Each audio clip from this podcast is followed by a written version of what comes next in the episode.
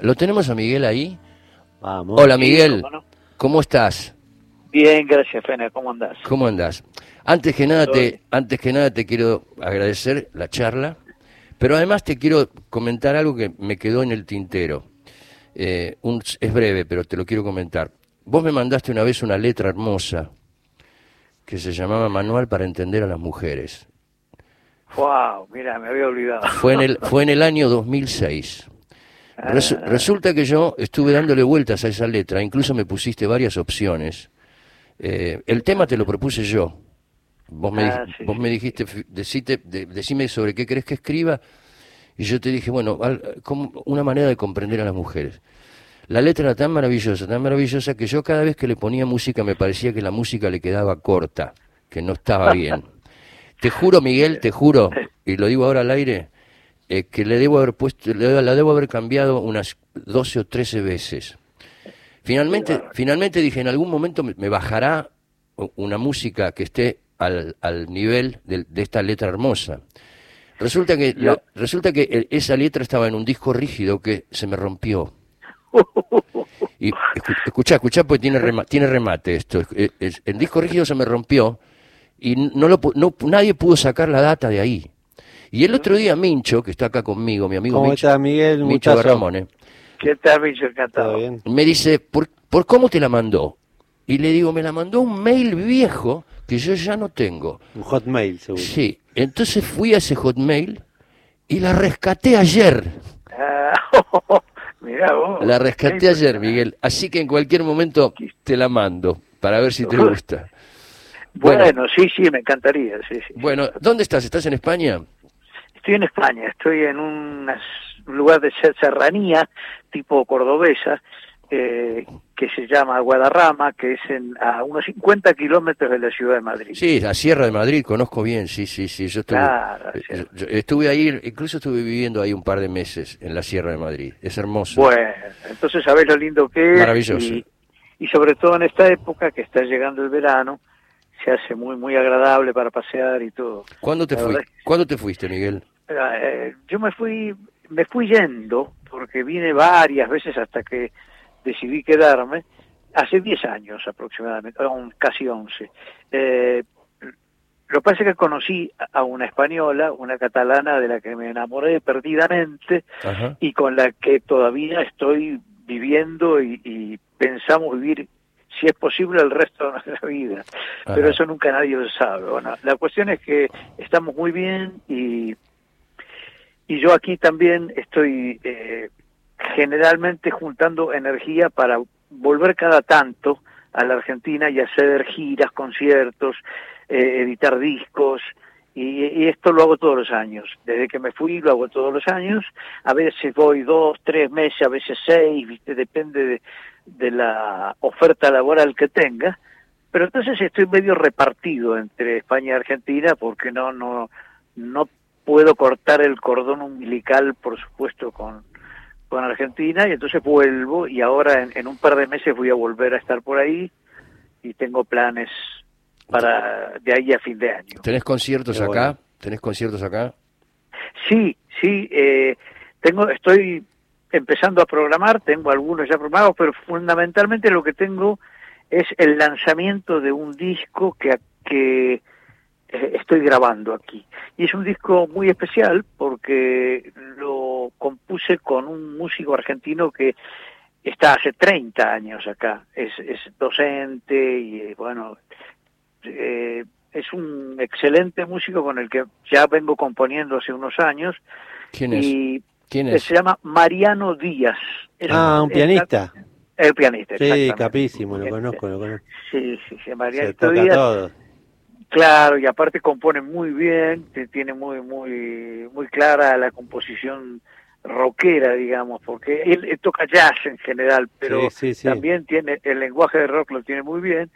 Y entonces, eh, bueno, hemos armado un disco con él eh, que tiene invitados, muchos invitados. Entonces, eh, eh, tienen un tema a Lito, a Lito Nevia, en otro tema a, a Juan Carlos Baglietto, en otro a, a Lito Vitale, bueno, así sucesivamente hemos conseguido eh, invitados que eh, respetamos los dos, este, pu- pusimos de acuerdo, a ver, de, porque yo por ahí le decía a uno y él me decía no, y, y viceversa, pero nos hemos puesto de acuerdo en todos los invitados que hay y bueno, eh, espero poder presentar eso en el mes de octubre. Ahí, ese, ta- ese es mi plan. ah, ahí también hay un argentino que hace muchos años, que es Claudio Gavis, que vive allá. Eh, ¿Está, Bueno, tam- ¿está también en el disco? Eh, sí, está también en el disco, ya grabó su parte y, y en este momento está en Argentina. Ajá, ajá. Y decime, ¿cómo, ¿cómo lo están grabando? ¿Mandan ustedes, como, como se hace ahora, digamos, graba cada uno en su estudio y, lo, y, y te lo mandan para allá?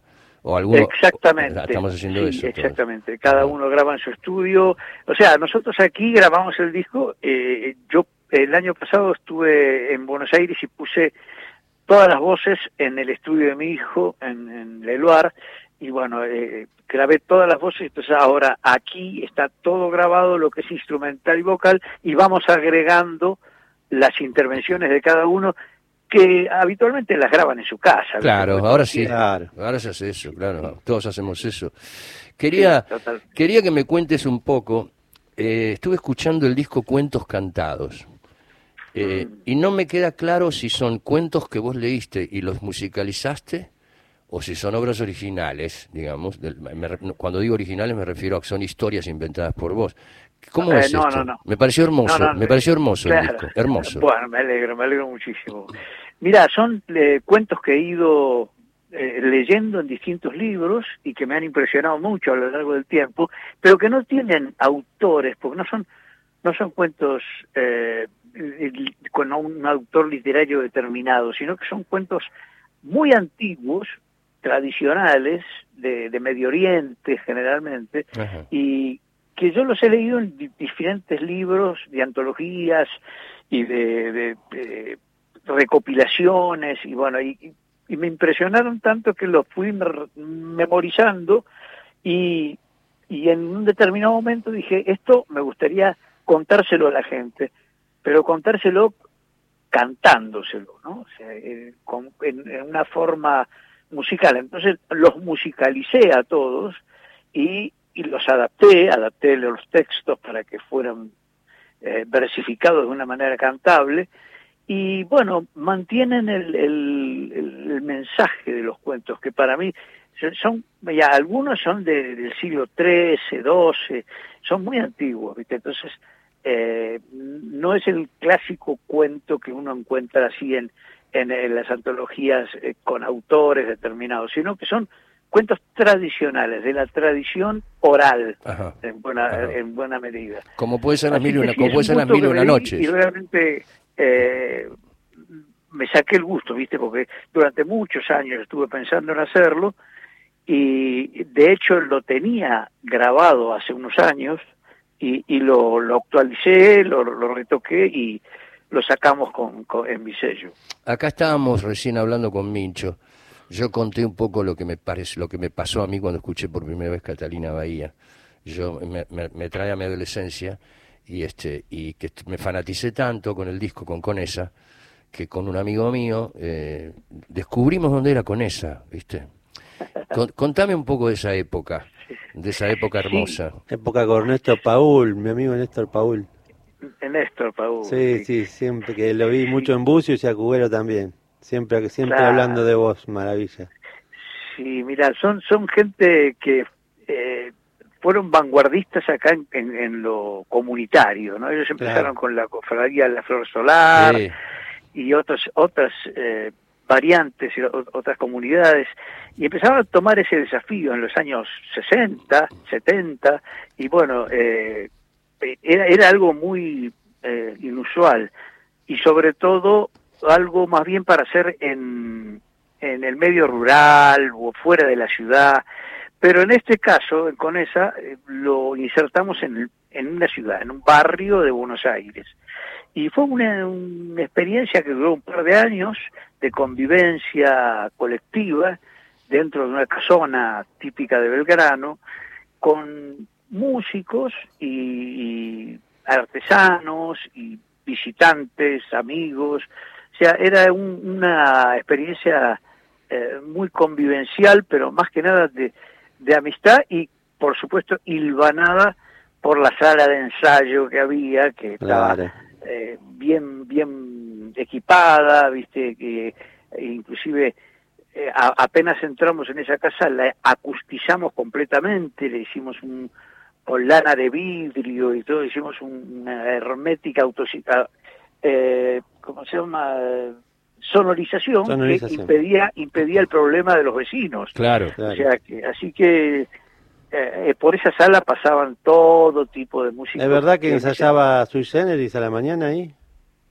No, bueno, ensayar no, Ah. pero fue a dar una prueba, Ah. fue a dar una prueba para un sello grabador que desafortunadamente no no los aceptaron, Sí. pero fue para Polygram y pero eh, eh, eh, no no en esa época eh, eh, hasta lo de Sui Generis resultaba eh, muy ruptural, ¿no? O sea, entonces Claro. eh, los escucharon y dijeron sí muy bien pero no no los tomaron Eh, pero lo que sí iba el que iba mucho ahí era Papo porque Ah. don- donde había una una sala de ensayo con buenos equipos y encima una base como Néstor Paul y, y, y el, el batero de la cofradía se llamaba Socne Ah, bueno, sí. una base para zapar, o sea que estaba muy frecuentemente ahí el carpo. Qué qué, qué momentos increíbles, ¿no?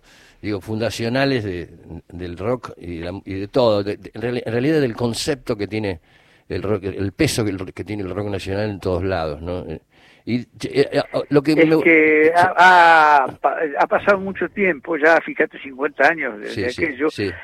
y de- desafortunadamente no, no ha habido nada, nada, nada parecido, ningún movimiento No, no. Que, que, que, que pueda competir, digamos, en, en, en el impacto que produce sobre la sociedad. No, no, al contrario. Eh, a- a- el- lo que ocurre ahora con la música es que se ha transformado en un vehículo de comercio, negocio. Eh, En una salida laboral, digo yo. Yo siempre digo sí, eso. sí, Eso, sí, pa- pero pero salida laboral para para o sea para pocos Sí, sí, claro.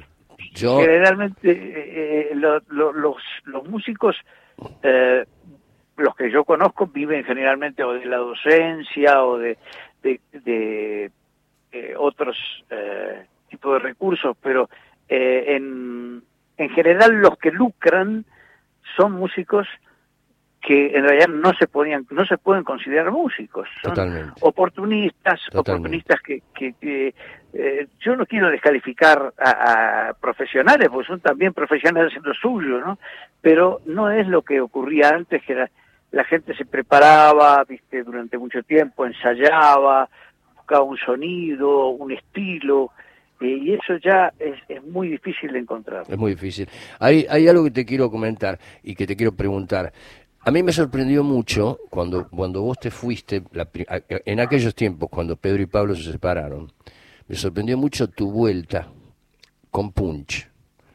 Y me acuerdo habernos encontrado nosotros, vos seguramente no te acordás, pero yo sí me acuerdo porque yo te admiraba mucho. Eh, me acuerdo de habernos encontrado nosotros en un barcito en Pinamar, cuando vos habías vuelto y habías armado Punch, y yo ya había escuchado a Punch, es que, que me dijiste que venías con toda una, una con toda una impronta eh, que traías y, y- y do- de donde reinaba de Police, digamos. Me hablaste de The Police. Y creo que a partir de ahí yo empecé a fanatizarme con The Police. Eh, eh, y, me llamó mucho la atención el cambio de estética, de actitud, de música, de venir de Pedro y Pablo a Punch. ¿Cómo fue esa transición? Vos lo recordás ese momento. Sí, sí, recuerdo sobre todo que, que a la gente le sorprendió porque fue un proceso lento, no fue que de un día para otro buscamos esa, esa imagen, sino que estábamos trabajando aquí con Punch, en España, y, y aquí se consumía mucho la, la New Wave, Claro. o sea, y aquí le llamaban la movida. Eh, y, y entonces se usaba mucho esa estética. Eh, nosotros no es que no, nos disfrazamos para ir a Argentina, sino que seguimos en, el- en la tónica en que veníamos acá en España y cuando llegamos a, a Argentina, el sello grabador en el que estábamos, el productor, nos propuso que, que eh, mantuviéramos la, la estética, sobre todo en la ropa, y que, que le- entendió la, la, la, la empresa que era en ese momento era Microfon, que era un sello eh, en el que estaba Oscar López, que era un, un productor eh, en realidad eh, tuvieron la visión de aceptar lo que el público no fue tan, tan elástico, ¿no? El público se resistió, no le gustó. Eh, pero sin embargo, sin embargo, Gente del Futuro fue un hit. Sí, pero fue, dos años después. Fíjate, fue dos años, dos años después un hit, porque en el 80, que fue cuando llegamos nosotros, eh, ahí el tema de difusión fue a donde quiera que voy, y bueno, sí, sí fue aceptado, fue un tema eh, eh, radiado también, pero eh, la estética no. O sea, había lugares en los que íbamos con, con nuestros trajecitos y nuestras corbatas y nos cagaban la naranja. ¿En serio? ¿En serio? Sí, no. pero sí, nos pasó muchas veces. O sea, en, en La Falda, por ejemplo, el Festival de la Falda, que era un festival... bien bravo era, muy bravo era el público. Sí, muy era bravo. muy bravo y no todo el público, ¿no? Pero bueno, basta que un pequeño grupo se, se ponga loco para que te, te, dificulte toda la tarea. Y también acá, ¿eh? También en, un festival, acá digo, en, en, Buenos Aires también, un festival muy importante, también la gente se resistió un poco al cambio ese que vos mencionás de, de Catalina Bahía y Pedro y Pablo, de repente eh, en unos años aparecer con otra imagen, otra otra propuesta, bueno, esa esa falta de, elasticidad de la gente hizo que, el grupo no durara mucho, ¿eh? no, no duró. Sin, embargo, para, para mí en ese momento fue un cambio muy importante. Va, yo en ese momento, será porque soy músico, yo en ese momento lo tomé como algo muy positivo, como o como una una otra metamorfosis de Miguel Cantilo, ¿viste? Eso eso me pasó, ¿entendés? Eh, sí, los, los músicos lo entendieron más que la gente. Sí. contame un poco del disco este que hiciste con Cubero y el gran Mono Isaurralde. Este... Claro, eso es, lo, lo, que quería especificarte ahora más que nada porque está recién salido del horno. Canciones del Sur. Sí, vos sabés que es un disco que habíamos grabado ya hace largos años con en, en conciertos que dábamos en lugares de no no fue un trío eh, muy exitoso ni aceptado en su momento. Eh, bueno, fue tocamos en lugares como la Perla del Once, en, ah, en el auditorio de Radio Nacional. Ahora estamos hablando por Radio Nacional. Claro, el auditorio de acá que es hermoso. Exacto, ahí sabes quién nos llevó eh, Rodolfo García. Mirá, el, que, el querido, adorado Rodolfo García, que se nos fue, que se nos fue hace tan poco. Maravillosa persona, que maravillosa persona. era eh, muy estimulante para los músicos porque él reconocía cuando había algo que tenía trabajo, que una ¿Qué, qué tipo maravilloso, tipo maravilloso nos llevó a un programa que tenía él ahí en Radio Nacional y después nos llevó al auditorio de Radio Nacional. Fue uno de los pocos lugares donde el trío eh, Cubero Díaz, Moni Serralde y Miguel Cantilo pudo mostrar las cosas que hacía. Y bueno, entre, esas, entre esos conciertos hubo dos en el sur, en Bariloche y en Bolsón, que hicimos uno en FM Alas, que era una pequeña FM del Bolsón, que tenía su auditorio pequeño también, y ahí lo hicimos, y otro en eh, un auditorio en Bariloche que se llamaba la Biblioteca Sarmiento, que era también muy, muy tradicional. Y como el repertorio era todo sobre, sobre el sur, sobre las montañas, sobre eh, la naturaleza, bueno, fuimos ahí y lo tocamos, pero después eso quedó hay olvidado, ¿no? ¿Cómo lo, grabaron? ¿Lo grabaron directamente de la consola eso? Directamente de la consola, sin ni siquiera canales separados. Nada, bien, como antes. Directamente como, antes, como antes. Adelante de cada instrumento y de cada, de cada vocalista. Eh, estaba Carlos Casalla en la percusión, en algunos temas, que es oriundo de Bariloche y, y vive ahí. Eh, y se tomó así, prácticamente de una manera eh, de aire, ¿no? O sea, los micrófonos ahí. Pero es increíble porque eso después lo llevamos a un estudio, lo procesamos, lo, lo tratamos de mejorar y, cambió mucho, no, no, no tanto como para eh, poder manejar las voces individuales y, sacar una y meter otra, sino el plano general de todo. Y, y quedó algo bastante decente, Ajá. se entienden todas las letras, Sí, sí, lo se escuché, entienden los solos de Cubero, se entiende, el, bueno, los maravillosos solos de flauta de Mono y Cerralde. Eh, eh, realmente es un, un trabajo que por suerte pudimos rescatar de los archivos personales, digamos, y mejorarlo para poder editarlo. Ahora, Fonocal, que es el sello que se dedica a generalmente a reeditar, a reeditar así trabajos eh, de larga data, acaba de, de- de editarlo y muy pronto va a estar en las redes. Por ahora no llegó todavía a las redes. No lo vi, por eso, Eh, todavía no lo vi en las redes. No, no, no, to- todavía no está. Está, pero se consigue en las, en, hay una distribuidora que se llama RGS, que es la que habitualmente también trabaja en esto, pero si no, en cualquier disquería Fonocal ya lo está distribuyendo, así que te digo, no tiene ni una semana de vida, ¿eh? Qué genial. Está, Buenísimo. está Qué genial. recién salido. Bueno, eh, te quiero agradecer, Miguel, como siempre, mi admiración por vos. Y hay una cosita que se nos recién eh, que se nos ocurrió con Mincho y, Escuchando. per- y, per- y perdóname la- el atrevimiento. Eh, yo quiero sacar Catalina Bahía con los acordes como son. Y los, y los tutoriales son una mierda, los, los, todos los tutoriales. ¿No puedes hacer un tutorial de YouTube mostrándonos cómo son los acordes de verdad para que la podamos tocar alguna vez? Pero por supuesto. Te lo pido. Ah, Mira, vamos, eh, yo que sé que este programa probablemente lo está escuchando una, un, un amigo que se llama Alejandro, que además me ayuda con, con todo el tema de subir a las redes cada vez algo, ¿viste? Lo que se nos ocurra, Sí. de subirlo a, Instagram. Qué a- bueno. Entonces, eh, me comprometo a, a hacer una, una versión en la que el teléfono apunte a la mano. En, en la que el teléfono Claro. apunte a las, dos a las dos manos, pero más a la izquierda, porque no sabemos cuáles son los acordes.